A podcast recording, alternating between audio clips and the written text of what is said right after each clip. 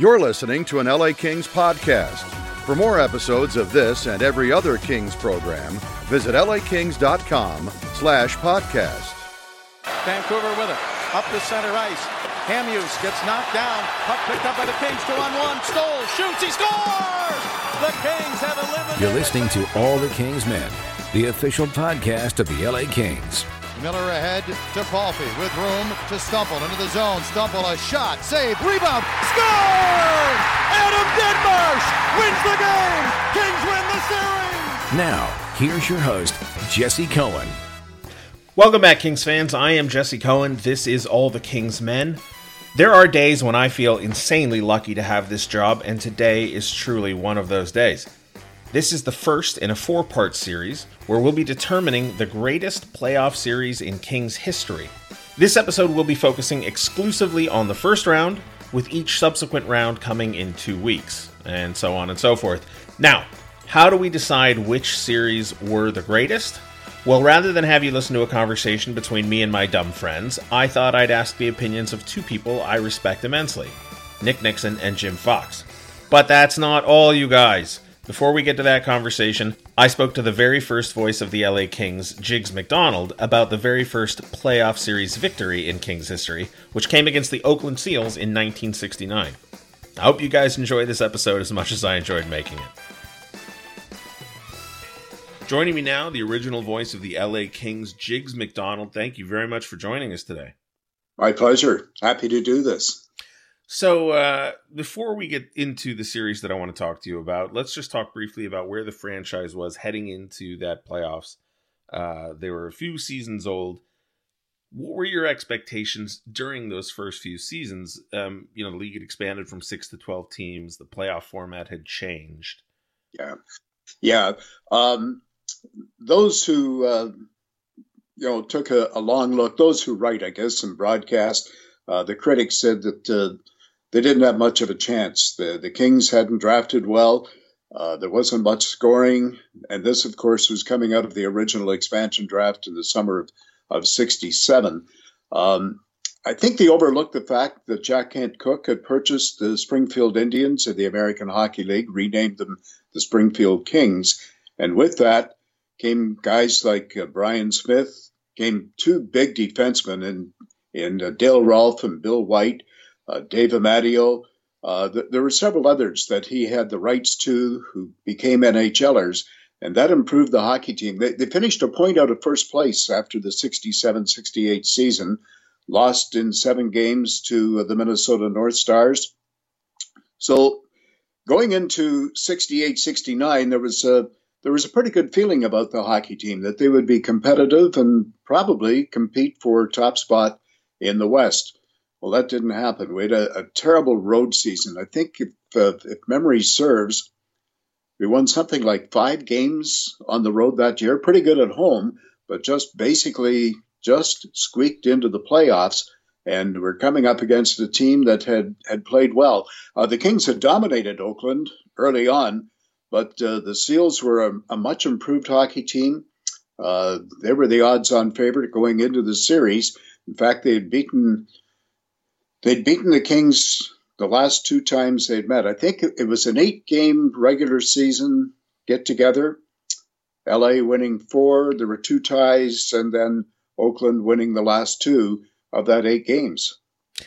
Dutiful Kings fans will know the name Rogie Vachon, and real hockey nuts will know that Terry Sawchuk was the first goalie in Kings history. But who was in between the pipes during that season?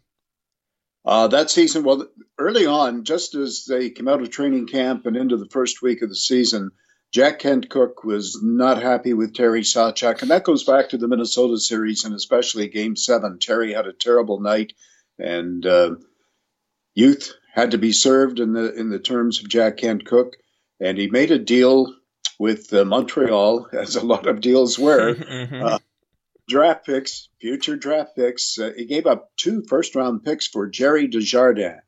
And uh, Gerry, Gerry actually uh, took over the goaltending from uh, Wayne Rutledge. Wayne had been, I think Wayne had played more games than than Terry that first season, but being the veteran, they went with Terry during the playoffs in '68. Uh, then in '69, Jerry was the go-to man. So uh, it was Desjardins and Rutledge.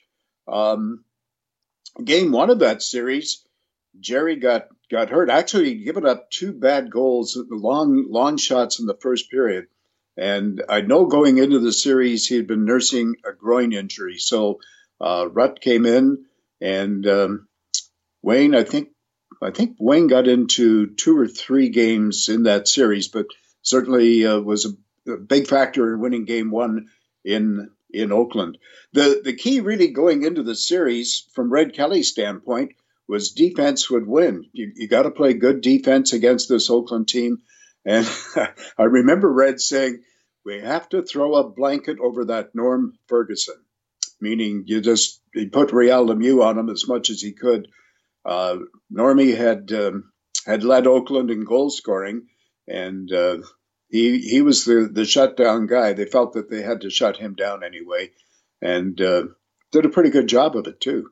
This was the first All California series, and obviously now the Kings and the Sharks are huge rivals and you know the north california south, south california rivalry sorry northern southern i don't know why i'm saying north south but anyway you know with between san francisco and la you've got the dodgers and the giants you've got you know the various different football yeah. teams that have moved in and out of you know obviously the raiders have played in both locations but back then was there a rivalry between northern and southern california the two teams are brand new did did the fans know enough to hate the oakland seals yet uh, it was coming. It there there was.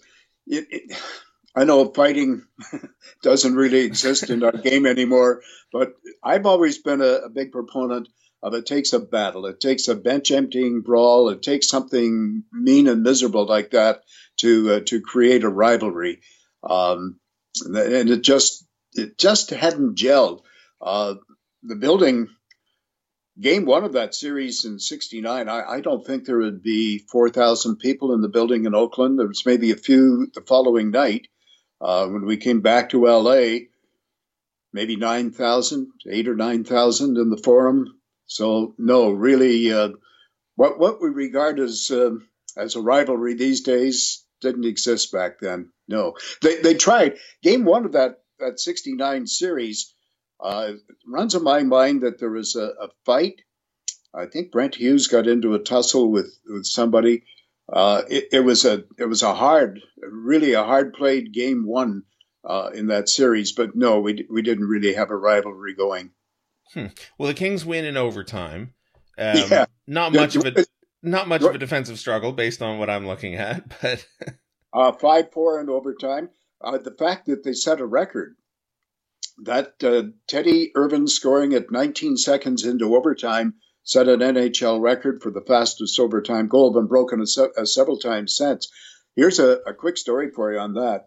Um, Jack Kent Cooke, owner of the team, went to the dressing room at the end of the third period and offered. Now, I've heard two different versions. Either offered $1,000, which was a lot of money in 68, or $500 to the player who scored the game winner.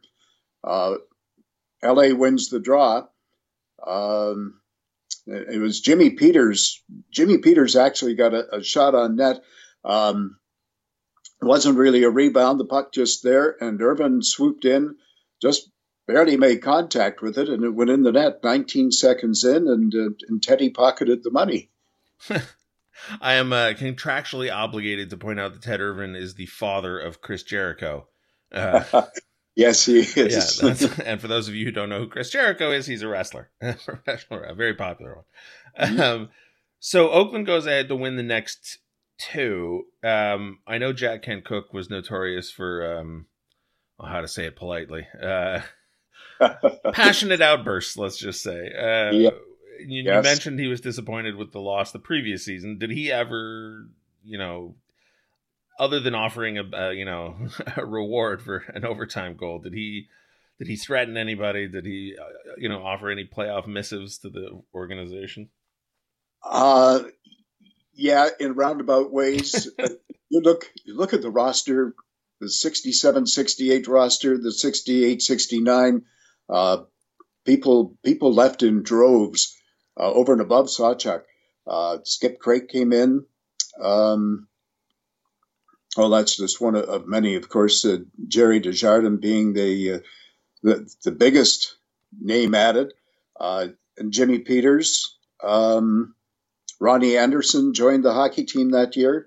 Um, he, he, just dealt people for the sake of getting rid of them. Uh, he, he wanted to change that roster.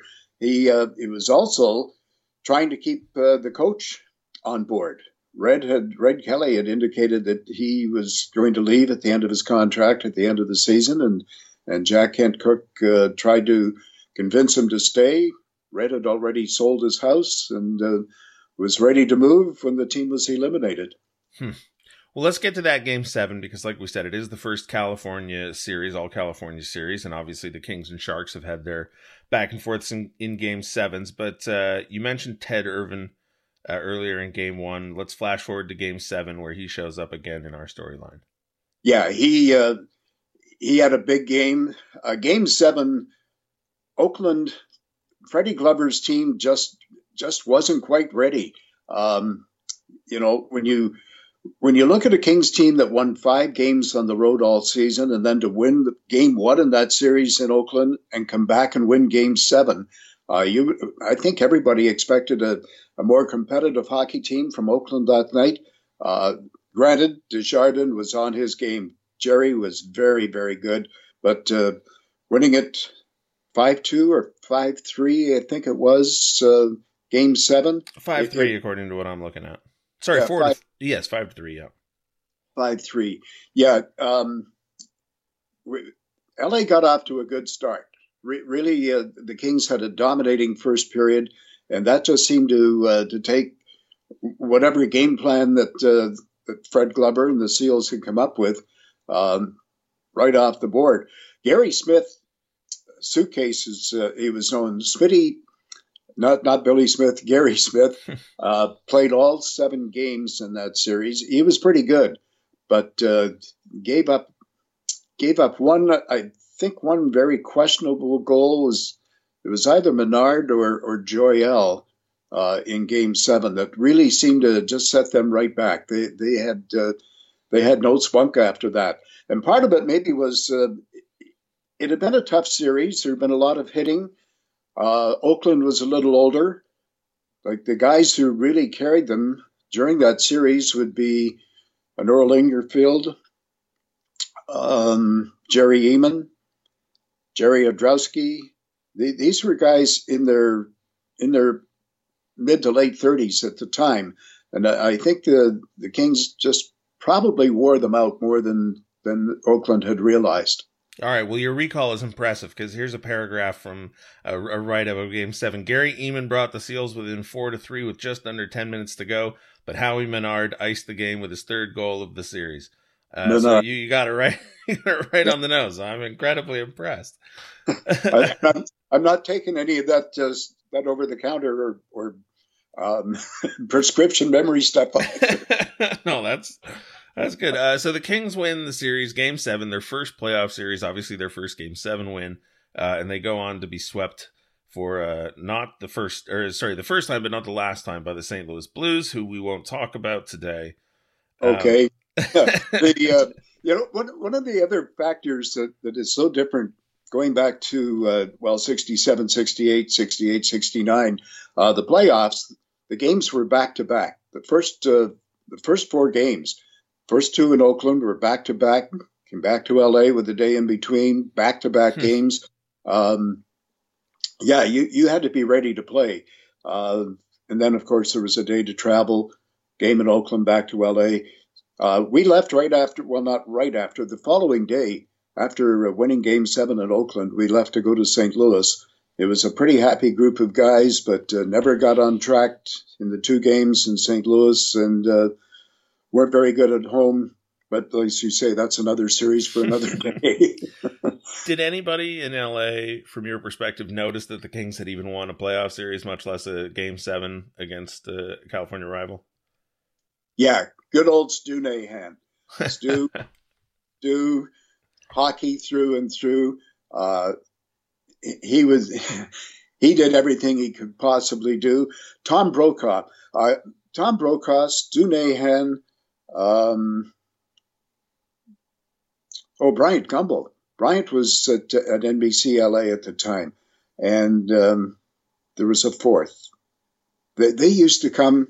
Uh, they would uh, eat in the press room. They would uh, be there for games. Games that at one time didn't start till eight o'clock, so they were out of the newsroom or off their TV set and in the forum for a lot of games. And, and Stu in particular stayed, would do live hits. Uh, uh, that that uh, that was the crew that really tried to promote the game as far as television is concerned. Um, the yeah, the community was beginning to rally a little bit uh, around the hockey team and the fact that, uh, you know, going back, there was a fair bit of animosity toward uh, the Kings and Jack Kent Cooke having gotten the franchise because uh, the late Dan Reeves had, had, had the uh, had the Blades, the Western Hockey League franchise, and uh, people really liked him as an owner. a lot of the folks, a lot of the fans felt that Mr. Cooke was too involved didn't let uh, the general manager Larry Regan run the hockey team. That, that might be a fair criticism. yeah, yeah, he um, he called the shots. There's there's no question. He was the man, as we called him. Mm-hmm. Well, listen, I want to appreciate you very much for coming on. Before we let you go, anything you'd like to say to the uh, Kings fans we have out there who may remember that series or have attended? it uh, it was a lot of fun. It was uh, it was an altogether different game than we see today, wasn't it, folks? Uh, it uh, I'm I'm glad you were there. Those that do remember, um, we we um, well we weren't we weren't leaving a mark on the on the hockey community the way uh, Wayne Gretzky did when he arrived, and um, the bold things that were done down the line. But it's it's a tribute, I think, to the to the first first and second year Kings that uh, they accomplished what they did. Then, of course, along came uh, Bob Pulford, along came Eddie Shack, along came a lot of guys. It was just a, uh, a whole lot of trades and um, well, things that maybe shouldn't have happened. Uh, I remember a battle between Hal Laycoe, who was the the man who replaced Red Kelly, in that you don't trade the unproven. Whereas Mr. Cooke, uh, Mr. Cooke took a page from George Allen, and I know I'm rambling on here, but it was George Allen's thought, and this was the NFL draft and how they conducted things, that um, you traded away unknown quantity for proven quantity. Well, in hockey, it just doesn't work. You look at some of the bad deals with the Montreal Canadiens in particular. Uh, give credit to Sam Pollock.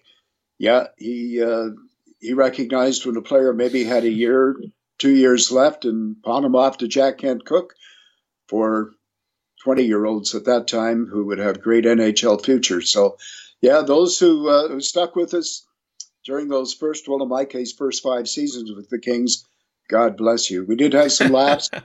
we did have some yeah. good times, but uh, we were we were the cornerstones to what's become a very, very good NHL franchise. That's right. The uh, the Royals to the Montreal's Yankees uh, in a lot of ways. Jigs, thank you so much for joining me this morning. I appreciate it. Oh, my pleasure. Anytime. Joining me now, two voices you should be well familiar with LA Kings radio play by play announcer and Hall of Famer Nick Nixon. How are you doing today, Nick? I'm doing well, Jesse. Uh, great to be with you guys again and former King right winger and current color commentator for Fox Sports West and the LA Kings, Jim Fox. How are you doing today, Jim? Jesse, doing great. Thank you very much. Nikolai, hope all is well. Everybody's doing well here. Um, kind of uh, interesting times we're in, but uh, I'd like to think everybody's getting into a daily routine, and we just have to keep at it, and hopefully we'll be back sooner than later. Sounds great. To say the least, yeah, to say the least. All right, so I asked the two of you to look over all of the first round series that the LA Kings have ever uh, played in in the playoffs and pick the series that you thought was the quote unquote best series overall. Now, I also asked you to pick a backup. You both picked the 2014 reverse sweep over the San Jose Sharks in 2014. Going to give a little background information on that series and then I'll ask for your thoughts. The leading score in that seven game series, Anze Kopitar with 10 points. Uh, leading goals were uh, Justin Williams and Anze Kopitar, each with four goals. The assist leader, Kopitar and Doughty, each with six assists. Doughty played 26 minutes and 31 seconds per game. Uh, Justin Williams and Tanner Pearson each with a plus four in those seven games. Jonathan Quick obviously playing in all seven with a shutout in game five. LA outscored San Jose 26 to 22 in all seven games. Interestingly, from my perspective anyway, in the three losses, San Jose outscored LA 17 to 8, but in the wins, the Kings outscored them 18 to 5. Nick, what is what's your pivotal moment of that series as far as you're concerned? Well, you know, you, you mentioned the uh, goal differentials uh, from the first three games to the uh, final uh, four games. And I think all of us, uh, after games one, two, and, and, then obviously three, are thinking, what what's wrong with this team? Uh, a team that has been such a, a good uh, defensive team, not only for that season, but for the prior few seasons, uh, obviously in 2012 when they won their first cup. So the big question for me was, what's happened to this team? And uh, then all of a sudden, you win a game. I mean, everybody expected the Kings would win at least once in the series, I'm sure. But they win one game, and, and then you hear all the, the hype about, uh, you know, from players and from media members. Well, the, the Kings are going to be uh, another team to come back and win three from three nothing. You don't believe it, right? You don't believe it. Actually, it did happen, obviously, but uh, yeah, it was it was like uh, they they finally figured out how to play Kings hockey after being down and their backs were against the wall, and by that I mean they, they were a much better defensive team. Jim, was there a, a player or a shift or a game or, or a lineup change that, that you thought really turned that series around? Everything and all of the above. Uh, the thing I remember about that series was when we landed in San Jose the day before game one.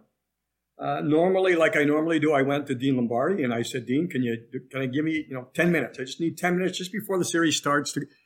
He spent forty five minutes with me, and wow. forty of those minutes were the process the Kings used to decide why they would target and pick up Marian Gaborik. Hmm.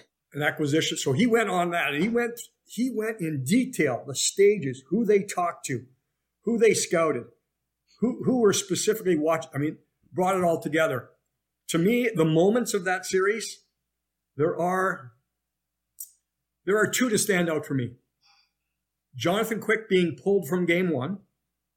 And then we heard later and learned later, we saw what was happening. We couldn't hear what was happening where when he was pulled, he went to the bench, and I'm sure there was a few f bombs being thrown around because it's Jonathan. But he he was saying to his team, "I don't care. We're coming back in this series. I don't care what's going." And he was just pulled, so he was out, and he was pulled.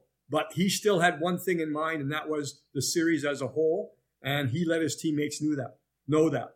And then the other one that stands out to me, in my broadcasting career, following a game, maybe the play that personifies, I would say, power and control more than any other play I've seen in the playoffs. And of course, we've seen some great ones of late. But it was the goal by Anze Kopitar to make it 2 1 near the end of the second period. He received a pass from Justin Williams, who had stopped up he picked it up. He looked up. Everyone thought he was going to shoot. Then he took a big step, pull, drag, and a deke. And by the time the play was finished, Martin Jones was in the other corner and Anze had a wide open net. To me, that exuded a control factor. Of course, that was all the way in game seven. My first moment was in game one. A lot of things happened in between that. Yeah, and and the other thing, the other thing, guys, um, about that comeback. Um, I, I, mentioned everybody talks uh, the Kings will do it, especially after they got a win in, in game four. But you look at the, the, the team, the opposition the Kings were up against. It was a team that had fallen short so many times in their history. Uh, still, obviously, they've never won a Stanley Cup, but they've disappointed themselves and they've disappointed their fans time and time again. And looking back on it, you know, obviously it's their biggest playoff series loss ever for San Jose. But given the opponent and the frustration that they had gone through year after year after year with really, really good teams, that kind of uh, added t- to the um, flavor and added to the uh, contentment that the Kings must have had when they ultimately did come back and win that series. You know, Jess, if I can share something here, Nick, you were around at the time, uh, but I think you were left behind probably doing a post game, post game uh, summaries and things of that. Bob, myself, Judy, and I, we walked back from the arena to the hotel after game seven. And in all honesty, the exhilaration we were feeling, and we were walking back, and there was, you know, 90% Sharks fans in bars and restaurants, and we almost felt sorry for them. I mean, that's you could you could feel the de- dejection in them. Of course, you know, up three and then lose the series. Uh, most of them, not most, a lot of them knew, recognized us from TV, and they were they were kind of talking to us back and forth. But it was one of those things where, you know what, you, you take the win, you don't rub it in, you walk home, you do your stuff, you, you're happy. But at the same time, I I I'll be honest, I felt for those fans. They were just devastated. Couldn't have happened to a more tortured fan base, right? To be the fourth uh, team in history to lose a 3-1 series lead. And for it to happen to the sharks as as nick pointed out you know such a uh, snake bitten franchise when it came to playoff performances. Yeah and, and just to add to what uh, jimmy was talking about the frustration that he could feel from the the fans going back to the game. And jim you were right. I was still on the air probably when you guys were walking back to the hotel. And i remember after we signed off the uh, the longtime uh, radio voice of the Sharks, Dan Rusanowsky, came by my booth, and I, I looked up at him, and he said the obvious: "This is the most disappointing moment in Sharks history." Well, yeah, I guess so. I mean, it's only happened what four times in in NHL history, as Jesse just pointed out.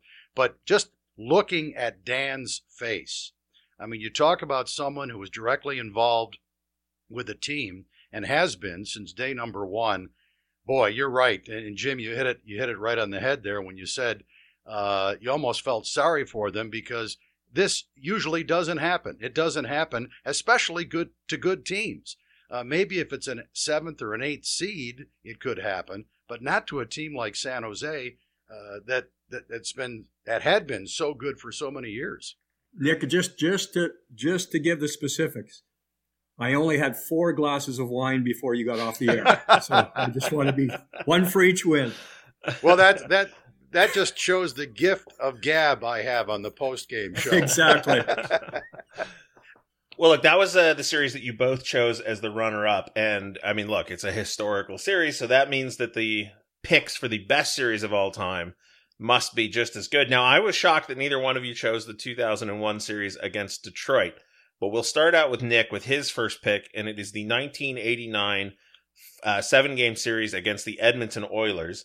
Um, for some background, no surprise, Wayne Gretzky led the team in scoring over those seven games with 13 points, but a goal scorer that not a lot of Kings fans might recognize, but Chris Kontos with eight goals, six of them on the power play. Uh, Wayne Gretzky with nine assists. Uh, Tim Watters and Luc Robitaille leading the team in plus minus, and Kelly Hrudey and Glenn Healy splitting the time in the pipes, LA winds up outscoring Edmonton 25 to 20. In the losses, Edmonton outscores LA 12 to 6, but in the wins, 19 goals to 8 goals for Edmonton. Nick, why did you choose this one as the best first round playoff series in Kings history? Well, you know, when you gave me the list of all of the first round series that the Kings had won that we had to choose from, I kind of whittled it down to three or four.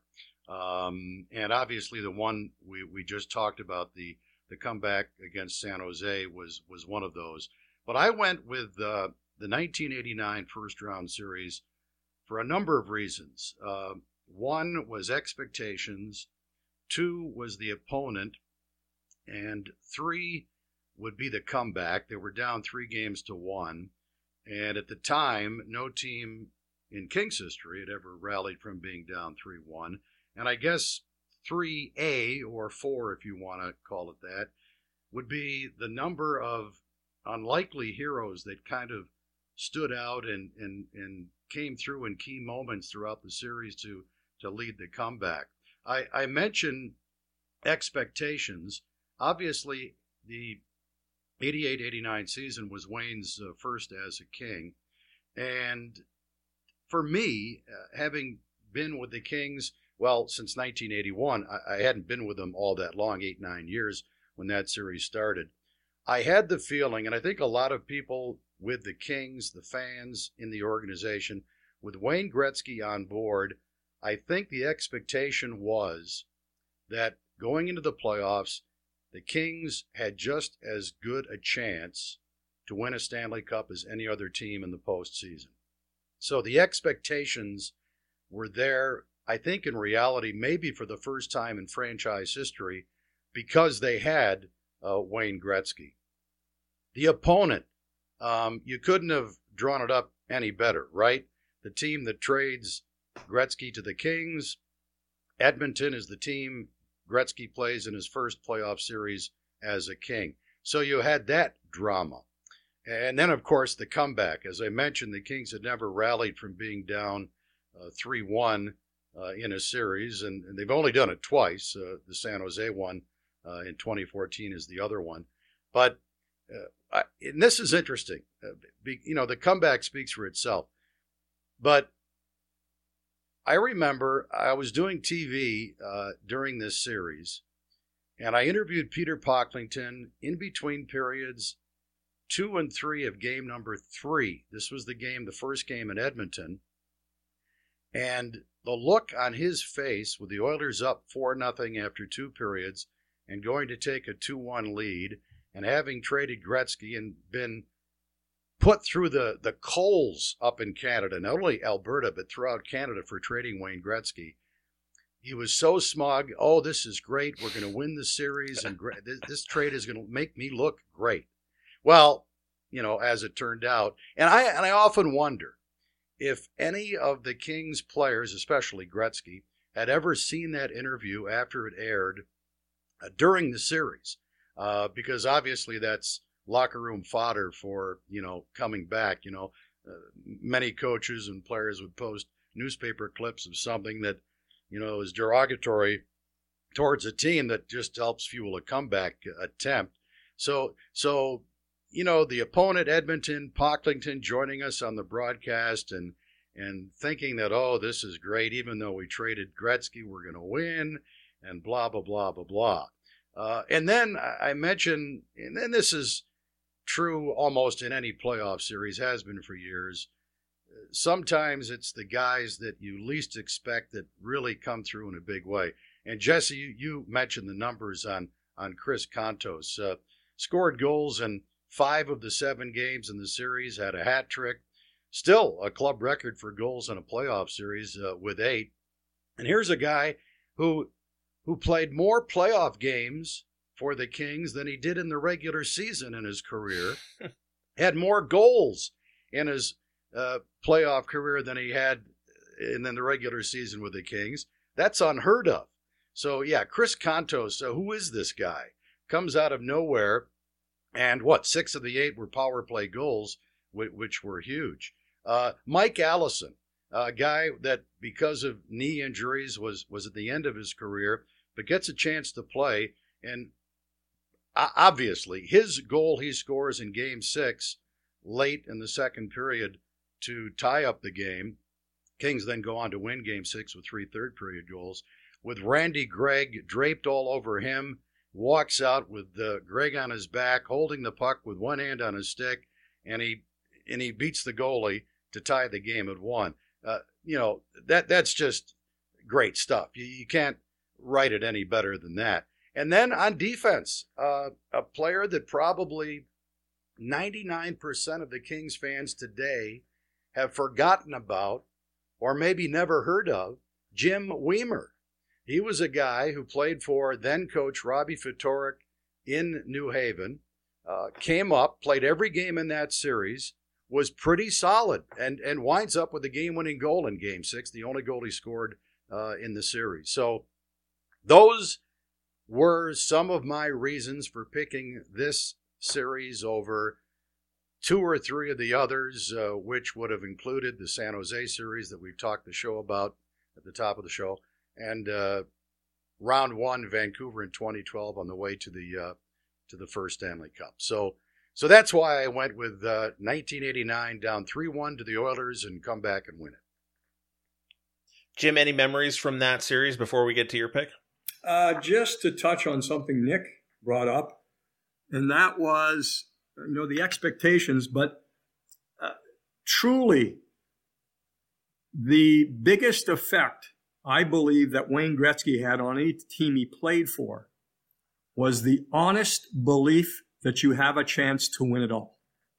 Regardless of what happened in the regular season, regardless of what's happening in the midst of us, you just, the players always believed that it could be done. And I think that's what, what Wayne brought to the situation. And, uh, you know, whether he dominates the series or not, just because he's there and on the team, you believe. And, just to add also, um, the expectation uh, when Gretzky was traded uh, in the summer of '88. I remember then Boston general manager Harry Sinden said, uh, "This changes the whole dynamic of the NHL." Remember, the Oilers had won four of the previous five Stanley Cups up until the trade. Probably win five straight if Steve Smith doesn't put the puck in off Grant Fuhr, right? So so this is a team that was just dominating with so many future Hall of Famers on their roster. And with Gretzky now out of the mix in Edmonton, and now with the Kings, who had some pretty good talent around him, uh, they would get more talent in the coming years with Gretzky. Uh, you just had the feel that the Kings had just as good a chance as any other team to win. And and for me, uh, those first five years with Gretzky, Gretzky's in his prime years, late 20s and then early 30s, starting with the playoffs in 89 and then going through to 93 when they did get to the Stanley Cup final for the first time. I felt in each one of those playoff seasons that, hey, we can win. I mean, we've got Gretzky, and then later on they had players like Granato and Sandstrom and Jari Kurri and Charlie Huddy. So yeah, it, it was uh, the expectation for me, and I think a lot of fans was that okay, now this is for real. We can actually do this. That was in the sweet spot of my uh, fandom, right? Because I was just entering my teens uh, when Gretzky was in his prime, and certainly as a fan, uh, until the Kings won the cup in 2012, it was it would always be an extra stinger that somebody could get you on, and they'd say, "Well, you never won the cup with Gretzky." And you'd say, ah, you know, it just hurt so much when they'd say that because you had no comeback. And then, of course, the 2012 and 2014 Cup sort of erased that um, stain. But Jim, your pick for best first overall series is a, a series that you played in, and uh, one I was sort of expecting both of you to agree on. But it is the 1982 Miracle on Manchester series. Uh, running over the stats real quick. Leading scorer in the series, Daryl Evans with 10 points. Obviously, Daryl, a longtime partner of Nick on the radio. Goals leader, Daryl Evans with five goals. Assist leader, Daryl Evans with five assists. Plus minus, Daryl Evans again with a plus five. Uh, total goals in the series, LA outscores Edmonton 27 to 23. In the losses, Edmonton outscores LA 6 to 4. But in the wins, and this is these are crazy numbers. In the in the wins, LA outscores Edmonton 23 to 17. Jim, why was this your pick for best overall first round win by the Kings? Well, you know, I, I start with the numbers. You know, um, regular season, Edmonton 111 points, Kings 63. Still the largest deficit of any playoff series ever won by the team with a fewer points. So you have that you know, expectations. There's no expectation the Kings going to win the series at all. It's not even close. There's no one thinking that. The Edmonton Oilers, first in goals for during the regular season, seventh in goals against, not too bad. The Kings 14th and 20th. Now keep in mind there's only 21 teams, so second from last. So all of those numbers come together and you say there's no way. Then I'll, I'll go with Nick and the opponent. Well, Gretzky, Messier, Kurri, Anderson, Coffey, Fuhr. I mean, I'm, I'm missing some guys here. So the good players, though. Yeah, exactly. now on the Kings, of course, you have you know Marcel Dionne, you have Daryl who stepped up unbelievably, especially early in, in, in that series, and you know power plays and all of those things. But to me, also the reason because I don't think people put a lot of thought to the fact that the Kings won the series. They just think about Miracle on Manchester. They don't think about the Kings having to win a couple more, one more game after that to end up winning the series. A um, couple of weird situations that happened. Of course, 10 8 in game number one. I was lucky enough to be on the ice for the empty net goal by Bernie Nicholls, which I believe, and you know, with the all those things they can do nowadays and tracking and all that, by far the longest pumpernickel in the history. He basically started it at Edmonton's blue line, skating back towards his own net, and ended up behind the King's net before he ended it. But of course, 10 8. 10 8. How can you, would anyone believe that? There's no way they would believe that. Then, which I think is a key that a lot of people don't think of. To me, in my mind, it was a huge key. Games two and four, the Kings lost. But each game 3 2 by only one goal. And I think that's huge. There are other playoff series in different years where the Kings played the Oilers and they got waxed in a certain game. You know, I'm talking about a six, seven goal beatdown. And then you, you just don't feel like you have it. In this series, as weird as it may seem, even I think we all felt as players we had a chance because we were never dominated in that series, except for the first two periods of game three, of course, Miracle on Manchester. But how close the games ended up 3 2 in game two, 3 2 in game four, the two losses by the Kings. I remember the teams flying together, right? on the same plane back for game five because of the schedule. No, no, no day off in between those games. So the, t- the Oilers had to load the plane first. Then we came on after. And I've told this story before. Very few people know this happened on the plane, but when I walked by the Oilers, I jumped on Dave Semenko, rest in peace, Dave, and I whacked him a couple times. I beat the hell out of him. Then I moved back to my seat just to send you know send a message to, to the other team. Uh, but we had a meeting the day of the game. You know, kind of a you know you have your pregame meal, you know, around noon, one o'clock. Meeting in, in I can't remember whose room it was.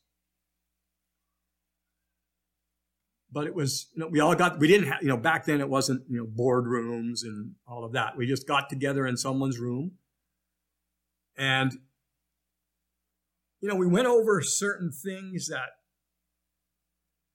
you know, tactical issues. And, and, and I just remember at the end of the meeting, Mike Murphy, he stood up at the end of the meeting and he just said to everyone, and I don't know if it's verbatim, but he said, guys, if we do exactly what we just said, we will win this game with relative ease.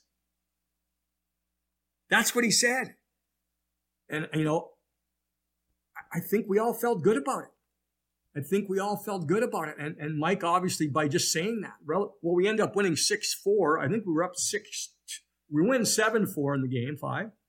I think we're up 6 2 after two. So they got a couple, you know, to kind of make it now somewhat interesting, I guess. But all of those things together, I just, you know, how how good they were and how disappointing the Kings were in the regular season. You jump into a playoff series, you have a 10 8 game, you have a 5 0 down game, comeback and miracle on Manchester. The last game, game five, relative ease for the Kings. Um, again, the roster the Oilers had. And I think you're right, Nick. If it wasn't for the bounce off the back of the pad by uh, Steve Smith, it probably would have been five in a row by the Oilers. And I always like to say we ticked them off enough where they won four of the next five. So that's uh, that's how good they were. But it's just one series. It's one win, and the Kings were able to pull it out. You know, uh, Jesse and Jim, you were mentioning uh, the goals and uh, the fact that Edmonton was averaging almost five goals a game throughout the uh, decade of the 80s, and they were the highest scoring team that year. But you look back on that five game series, and it's something that we've talked about over the years. Here you have a Kings team that that is barely well, they weren't a 500 team, but you know, a team that nobody gave any chance to. But they were winning by outscoring the Oilers, the highest scoring team, and the Oilers were winning by playing it close to the vest, so to speak. So that that's always been intriguing to me about this series. The high scoring games, you'd figured Edmonton would win them, but the Kings did, and and in the low scoring games, the Oilers, you know, got the two wins. Well, Nick, I'm looking at uh, the box score from Game One right now, and Jim, you rattled off the name of all the uh, you know the Hall of Famers and excellent players on the Oilers roster. But I'm looking at this right now: Dave Taylor, Marcel Dionne, Charlie Simmer, Bernie Nicholls, and one Jim Fox, all scoring goals in that uh, first game. That's a pretty good lineup too. Oh yeah, it's it's no question. It's it's a you know you have Marcel Dionne now at 721 goals in his in his career, if if I have the numbers right. I mean, Hall of Famer, first ballot, no question. All those, uh, you know, we all feel that Bernie and Dave are on the edge of, of the Hall of Fame. Uh, you know, I think most people feel, certainly Kings fans, that Dave should be in there. Uh, I think Bernie could make a pretty good argument based on points and what he's done throughout his career. But again, it was just overwhelming the fact that that the group of Kings were able to pull together and and just you know I remember in that series, after the series, because I played, for whatever reason, if I'm not mistaken, Bernie was my sentiment, of course, and we played against, I think we, we were matched up against Messier and Anderson for most of the series. I was begging to play against Kurri and Gretzky. I mean, at least I could catch them. With Messier and Anderson, you, can't. You, you just, they were so fast and and it's just you know to even come close to me is is is a reason why it sticks out let me ask you this jim uh, you obviously played in that game uh, in the miracle on manchester game when you're down five nothing what what's going through your mind your teammates uh, in between periods two and three? I mean, what was your outlook? I mean, obviously, if you lose the game, you're still in the series. Uh, you're down two one. You wind up being up two one. But what what was the what was the feeling like? What was said, if anything, when you're going to that dressing room down after two periods, five nothing? It it was. I'd like it to be more than what it was, but it wasn't. It was the honest cliche of, okay, guys, Let's win a period and we'll take it over into the next game.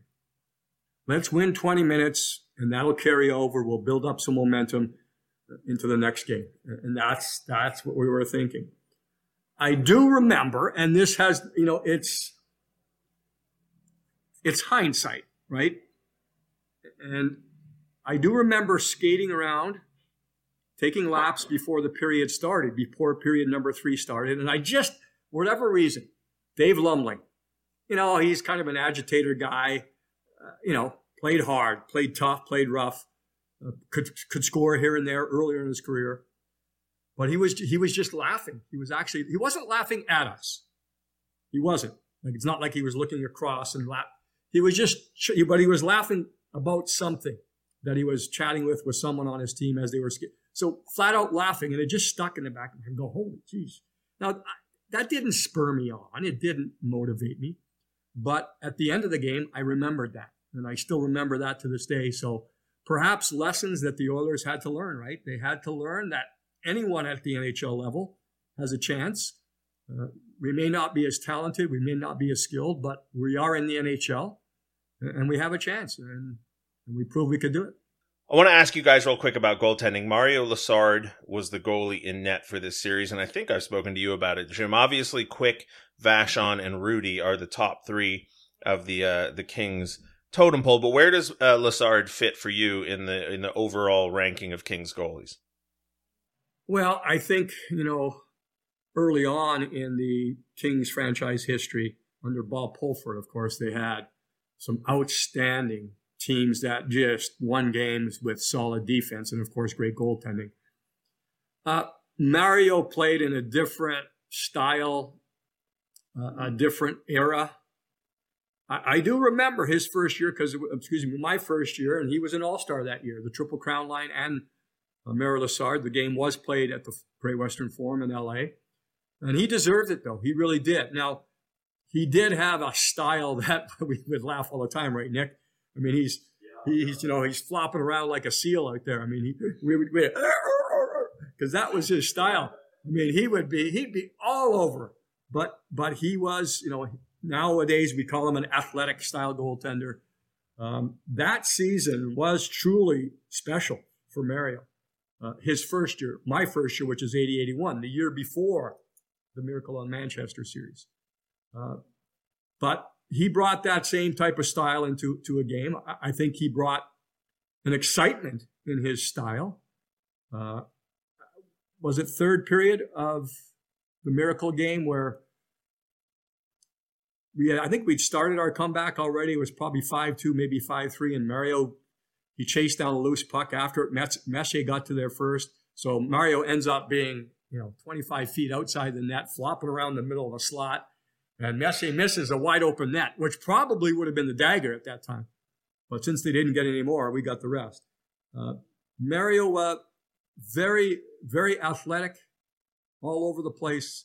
Uh, played played more with uh, energy and passion than he played with technique.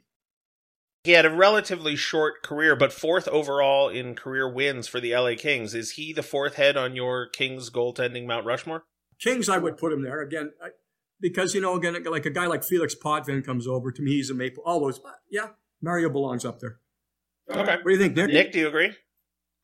Um, boy, I, I'm yeah, I mean, Felix Potvin comes in, but he wasn't a king from the start. Um, you know, certainly the, the, the, numbers really tell the story with career Kings goaltending. It's quick Vachon Hrudey one, two, three, and then after that, um, you know, yeah, Felix Potvin, Would you consider? Uh, Jamie Storr was a king from the start. Never really developed as to the uh, goalie they had hoped as a bona fide number one, but but did put up some good numbers. So, yeah, I think Mario probably, at least, is probably in my top five. Now, Terry Sawchuk was around Nick right early on, but again, yeah, not, not a king year. though. You know what I mean? Yeah, not a king. Yeah, you know, right. Exactly. exactly. Franchise wise, uh, you know, he, he's certainly Hall of Fame numbers that he picked up for other franchises. Yeah, yeah. Terry Sawchuk, uh, just ten wins yeah. overall in the regular season as a king. Yeah, so yeah, he only played the one season, uh, year number yeah. one, and and uh, even in that first playoff series, uh, I know he didn't uh, fare well. Uh, he was battling injuries towards the end of his career. He did play another couple of years, I think, after he was with the Kings, but he was kind of at the end of it, and you know he's with a, an expansion team, so you know, yeah, everything really didn't fall into place for Sawchuk to be a factor for the Kings. Well, listen, guys, this has been this has been amazing. I appreciate both of you coming on. I want to thank you. Uh, Nick, did Jim change your mind about what the best overall first round series for the Kings was? Uh, no. Um, it, it, was in my four that I circled. Uh, there were what uh, ten or eleven of them for us to choose from, and uh, I circled. I went chronologically: eighty-two, uh, with the Oilers, the miracle on Manchester season. Uh, the one that I picked was 89. And then the two first rounds that uh, led to the Stanley Cups. Uh, I, I, think everybody would agree that probably any of those four rounds in either of those years is uh, worthy of consideration. So those were my four years. It's interesting. You had mentioned the Detroit series in 01 earlier, Jesse. Uh, that really wasn't on my radar, but uh, hmm maybe it slips in at number five. Yeah. And Jim, did Nick change your mind? Um, of the uh, 10 or 11 series that Nick was mentioning, um, his ended up number 11 for me. So, hey, we had the same opponent. We had the same opponent. Yeah, that's right. Now, you know what, Nick? From the from the Vancouver series in 12, uh, again, another things that stick out. Again, first round series, uh, President Trophy winning Canucks, right? Yep, yep. I remember exactly. the morning skate of game one and Darryl Sutter doing interviews with in the scrum. And after about the first three questions, were, which were all from Vancouver media, basically passing along the accolades of the Canucks team during the regular season, Darryl just looked up and looked at everyone and said, Geez, I don't even know why we're here. We have no chance. Yep, of yep. and of course, he's deadpanning it and he's just throwing it right back at them. And but that's I, I remember that how he get off to a start and uh, and uh, certainly you know three zip in every series that year, including that first round series against the uh, Vancouver Canucks. Yeah, and again, we talk about expectations uh, going into 2012. What were the expectations? The Kings barely got in as the eighth seed, so uh, and that and that that's why I kind of lean towards the year the series I picked because of uh, the expectation factor. Excellent. Well, again, I appreciate both of you joining me. Kings fans, I hope you enjoyed it. Come back in two weeks as we take on the second round of the NHL playoffs. Jim, Nick, hope you're doing well. Thanks again. Thanks, Jesse. Our pleasure. Thanks, Nikolai. Thank you. Talk to you guys soon.